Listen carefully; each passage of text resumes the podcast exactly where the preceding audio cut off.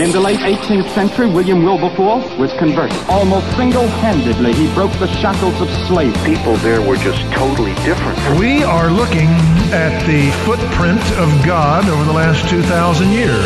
History Makers. Since the Roman legion destroyed Jerusalem in the year 70 AD, the Jewish people have a nation of their own. And he said, Well, no, Randy, we're not all just faking it. There's a living hope, and his name is Jesus. And I believe that that's really why you're here. Christ died for us. History Makers. Hi, and welcome to History Makers. I'm Matt Prater. Today we're catching up with my good buddy Neil Johnson. Neil has worked in radio for many years as an announcer, a station manager. He's also uh, been doing a lot of pastoral work, and he's done an incredible trip recently to the Middle East. A secret squirrel trip. We couldn't talk about it while he was over there, but now that he's back, it's good to have him on the radio to hear all about his trip to the Middle East. Welcome to the show, mate. How you doing? I'm well, thank you, Matt, and thank you so much. I feel humbled by the opportunity to be on History Makers. now, I've been over to Israel before and uh, got a taste of Middle Eastern life, uh, but you've been to some nations that not many Aussies would have been to and experienced. Uh, tell us about your trip and how did it all come about? Well, the trip was put together in some respects by the idea that I often talk to people who are from various mission agencies that deal with the issues that persecuted Christians face in so many nations around the world. And so uh, one of those organizations was very helpful in putting together an itinerary, a tour, and introducing me to some of the Christian leaders and creating opportunities to actually be on the ground uh, with people who've come from persecuted situations. And of course, that organisation, Open Doors, just a wonderful organisation. They have some fabulous work that goes on, uh, not just in the Middle East, but in so many countries throughout North Africa, West Africa, places where there is really intense persecution of Christian believers. And they do an, a wonderful work. And so the opportunity to go into a, cir- a circumstance, a situation uh, where the biggest humanitarian disaster on the face of the earth right now is actually happening in the nation of Syria. Mm. Well, I was able to go to Lebanon. Lebanon is on the uh, is a, a country that borders Syria, and it's one of the countries where refugees are flooding out of that land of Syria. Now they're going to the north in uh, Turkey, they're going to the south into Jordan, but their western border is with Lebanon, and uh, I was able to go on the Lebanese side of the border into a place called the Bekaa Valley. Wow. Where at this present time, as many as 800,000 refugees are actually living in refugee uh, tent camps and whatever accommodation they can get a hold of. Uh, in the entire uh, nation of Lebanon right now, there are as many as 2 million refugees uh, who have uh, filtered into that nation. And of course, the pressure that is on uh, the nation of Lebanon right now, uh, with a, a population usually of just 4 million people, there's 2 million refugees extra. You can imagine the strain that there is on all of the services in that nation, and uh, they are really under intense pressure. And I know you gathered a whole bunch of different interviews while you were there, uh, recording, uh, you know, some incredible. I heard one interview you did with a guy from was it Sat Seven, the TV network. Sat7 is an amazing organisation. When we talk about media, well, these guys are champions of Christian media in the toughest places in the world, insofar as they have a satellite television broadcast operation. 24 hours a day, seven days a week, Christian programming that's broadcast into the Middle East. And you can imagine the things you're hearing in the media about how tough it is uh, with the uh, persecution that goes on to Christians. Well, throughout the Middle East, and it even moves into Europe and then into North Africa. Sat7 is on 24 hours a day, seven days a week. And as you go through various places in the Middle East, everybody has a satellite receiver dish. And so the evidence is that there are millions of secret believers who are tuning in to Christian television programming and while they may not be able to be a part of a local church, while their lives may be at risk uh, because of any idea of associating with Christianity, uh, there are people who have come from Muslim backgrounds who are responding to. I mean, they do things like talkback television. Uh, they do uh, all sorts of programming, even game shows from a Christian point of view. And so it is a, a whole package for young people, for older people, for uh, all sorts of different uh, styles of ministry, they are impacting that uh, area of the Middle East and North Africa in a very, very powerful way. You uh, uh, were connected to this ministry, uh, Open Doors. I've, I've, heard them speak recently, uh, and they've said there's there's a few key things that we need to. Uh, do with when it comes to persecuted believers, but particularly in the Middle East, we need to be educated. We need to be informed. Now, I'm I'm sure uh, you've uh, now got a, a, much better understanding of what's going on. We need to pray. And one thing that they challenged me uh, about when I heard them speak the other day was they said, "Don't actually pray for the persecution to end, because the persecution actually." helps the church grow and helps get the gospel out. Um, that really surprised me when they suggested that. Obviously, you should pray for comfort and peace and and uh, and blessings on those that are being persecuted, but don't necessarily pray for it to end because it's actually helping the church grow. What would you say about that? Well, there is a very complex way that this all works.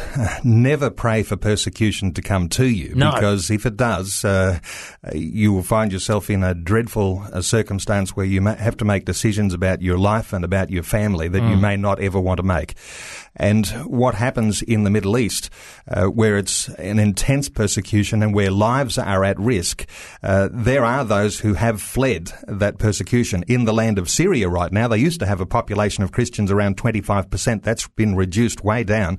Somebody's even suggested it's as low as 3% of wow. the population there. So, so persecution actually causes uh, Christians uh, who are under that level of suffering and strain to actually flee. Uh, so if you think of uh, persecution being a good thing, it's not necessarily a good thing if you are actually the target of it. But what happens is, as a side effect of it, uh, there is a Christian response that comes. Now, that response uh, from Christian believers is usually it's you know how do you respond? Well, you respond the way that Jesus would, and the way that Jesus responded was in love. And so, what's happened uh, that when you talk about this complex uh, reality is that Christian leaders recognize that this is hardship, that this is trial, this is fiery tribulation. But what happens in that when you bring the response of Christ into that situation, those who have not responded yet to that message of Christ, those uh, people who have Muslim backgrounds, who have only been exposed to Islam, uh, they are all of a sudden uh, uh reminded of the reality of what happens in their own religion uh, but they are also then exposed to what it is to know the Son of God, Jesus Christ. And so there is an expectation in the Middle East that the church may not look the same through this fiery time of trial. And it may be that those who are Christians in the Middle East now may have been forced out of the circumstances and perhaps comfort that they might have experienced in past times. And the whole church in the Middle East may be, res- uh, may be in fact, uh, uh, completely changed into a church which might be made up of Muslim background believers, people who've come to Christ. And look, the way people are coming to Christ is incredible. Responding to the love is one thing. Responding to the care that's coming from the Christians there's a whole different dimension there about tribalism that's very, very uh, significant in the Middle East. But when they are also responding to a supernatural call from God, you know, the, you've probably heard of people having dreams and visions. Well, this does seem to be a very common thread in the way that people are coming to Christ. People actually having dreams and visions, and it's that figure dressed in white with the bright shining face. And you say, well, is this something that as Christians we can say is a relevant thing? Well, yes, of course. And while we're talking about the land of Syria, uh, we're reminded that Damascus is in Syria, and you'll be also familiar as a Christian believer that on the Damascus road, Saul of Tarsus had an incredible encounter, and uh, a bright light appeared from him and he was knocked to the ground. And the voice came, Saul, Saul, why are you persecuting me? And of course, uh, this was the conversion experience of the Apostle Paul. So is this a relevant thing that's happening in people's lives? And it does seem to be a trend, a common thread, that people are coming to Christ. They are seeing visions and they are being pointed in a direction. And the direction is towards Christ. I just love hearing those stories. And uh, I actually had a chance to go to a detention centre recently and met with a young man from Iran who was a Hindu in Iran, which is another interesting mix, you know, because a large percentage there would be Muslim. Uh, and he said he had visions of Jesus appearing to him over a number of nights, and he said that Jesus was saying to him, "I'm going to take you on a journey. I'm going to show you the way." And uh, and then when I turned up and gave him a Bible, he said, "This is this is what Jesus told me to look out for. Someone coming to me." You know, I'm like, "Wow, I'm an answer to prayer here. This is incredible." Uh, but you know, this guy's had an incredible transformation in his life. H- have you got a story? Of someone that you want to share with us. Like, I'm sure you've got a whole bunch of stories. What's one of your favourite stories uh, from this trip that you're able to share with our listeners today? Look, the story that comes to mind uh, is not one of uh, that miraculous uh, transformation, but the stories that come to mind when I hear of uh, persecuted believers in these lands are the very, very heart wrenching stories of people who've been caught up in all of the fighting that's been going on in the nation of Syria. One of the beautiful things that I had the opportunity to do, and very humbling it was, uh, to be able to sit in the tents of refugees to meet these families, to see the beautiful children that they are trying to create some level of stability, even though they've had to flee their homeland, leave their possessions, leave their homes, and uh, try to create life in a different and more secure place.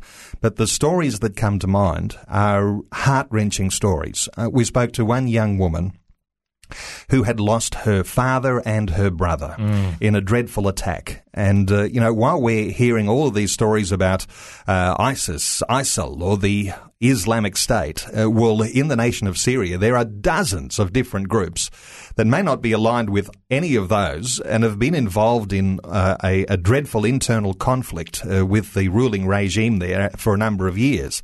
And so uh, when it comes to uh, Islam, it, it's a take no prisoners uh, response to any sort of conflict situation they're in. So there's such a complex uh, political uh, regime uh, that not only rules but also is uh, in, in rebellion against that rulership. But I've met the most beautiful people, and you cannot help but have your heart just. Dr- drawn to pieces yeah. because of this. There was one young woman, as she told the story, that she'd lost her father and her brother. Uh, her father uh, was one of a group of men uh, when the uh, group that was in her town drew all the men together, all men over the age of 15. They had 80 men lined up and they were machine gunned to death. Mm. Uh, this, as I understand it, happened uh, before her eyes. So uh, imagine a daughter losing her father in such a dreadful incident. Her brother was able to escape from that particular circumstance and made his way to uh, to a nearby building. But that building, uh, even though he, he wasn't he wasn't targeted directly, but a rocket propelled grenade was aimed at that building and she saw that grenade land on that oh. house and her brother was killed. So when we talk about these sorts of horror stories, uh, people's lives torn to pieces, uh, the trauma that is being suffered, I must say, not only by adults, but the trauma that's being suffered by the children who are seeing these things happen in their childhood. Can you imagine a start to your life uh, by seeing these sorts of traumatic events? There was another story of a woman who arrived home and she had found a missile had hit her home while she was out. Uh, inside the home was her husband and also uh, his other wife. So we're talking about a, a Muslim family here where there were a, a, husband and multiple wives. I think it was probably just two wives, but a husband and uh, his other wife killed in a missile attack. These sorts of things are a part of the regular storytelling of refugees who've had to flee the situations there in Syria. And these things are heart wrenching. And for us, uh, listening to these things from so far away, it seems like that's just another world. Uh, for people in the Middle East, this is a reality. They are hearing these things, they are subject to these things on a daily basis. Well, we do hear some stories in the media. Of course, uh, Miriam Ibrahim, uh, a story of a persecuted believer who uh, was imprisoned, is now set free. Uh, we've heard other stories of, uh, you know, persecuted believers who, I mean, in North Korea and, you know, other, other African nations, all through the Middle East. It really is something that I think the church in the West is now being a lot more educated, and uh, I'm, I'm, I know certainly for myself, I only knew a little bit about this years ago, uh, and now when you when you see the Ministry of Open Doors.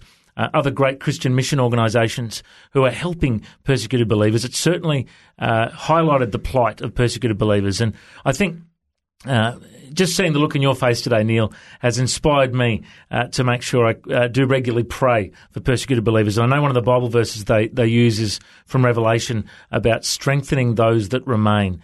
Uh, would you say that's uh, one of the most important things that we need to pray for for these persecuted believers? It is absolutely. And when we talk about organisations, and we mentioned Open Doors, and there are a whole bunch of great agencies like Operation Mobilisation and uh, uh, Voice of the Martyrs. Well, the interesting thing that happens when you talk about mission organisations, strengthening those who remain, is very much a part of what they do when it comes to persecuted believers. Now, the interesting way that these organizations have to operate in a circumstance where there is a persecuted church, it's a little bit like uh, a James Bond movie, MI6 undercover operatives. They are a well-oiled machine. They know the culture. They know the risks. They know that lives are at risk when the wrong thing is said, the wrong thing is done. And these organizations, they have to operate uh, almost like these undercover operatives to be able to support the remnant that may be remaining to be able to support those pastors who may actually be in the situation, uh, as is in the case in Syria, where pastors who are caring for something like a couple of thousand families, and we're talking about maybe 10,000 people, uh, in order to actually help to sustain those Christian believers and also to uh, help those who are really, really uh, under uh, difficult circumstances who may not be Christian yet, but there is certainly a sense that uh, the love of Christ is being extended beyond the church. So there's this sustaining of the church the caring for the leaders, which is really, really important. Who cares for the leaders?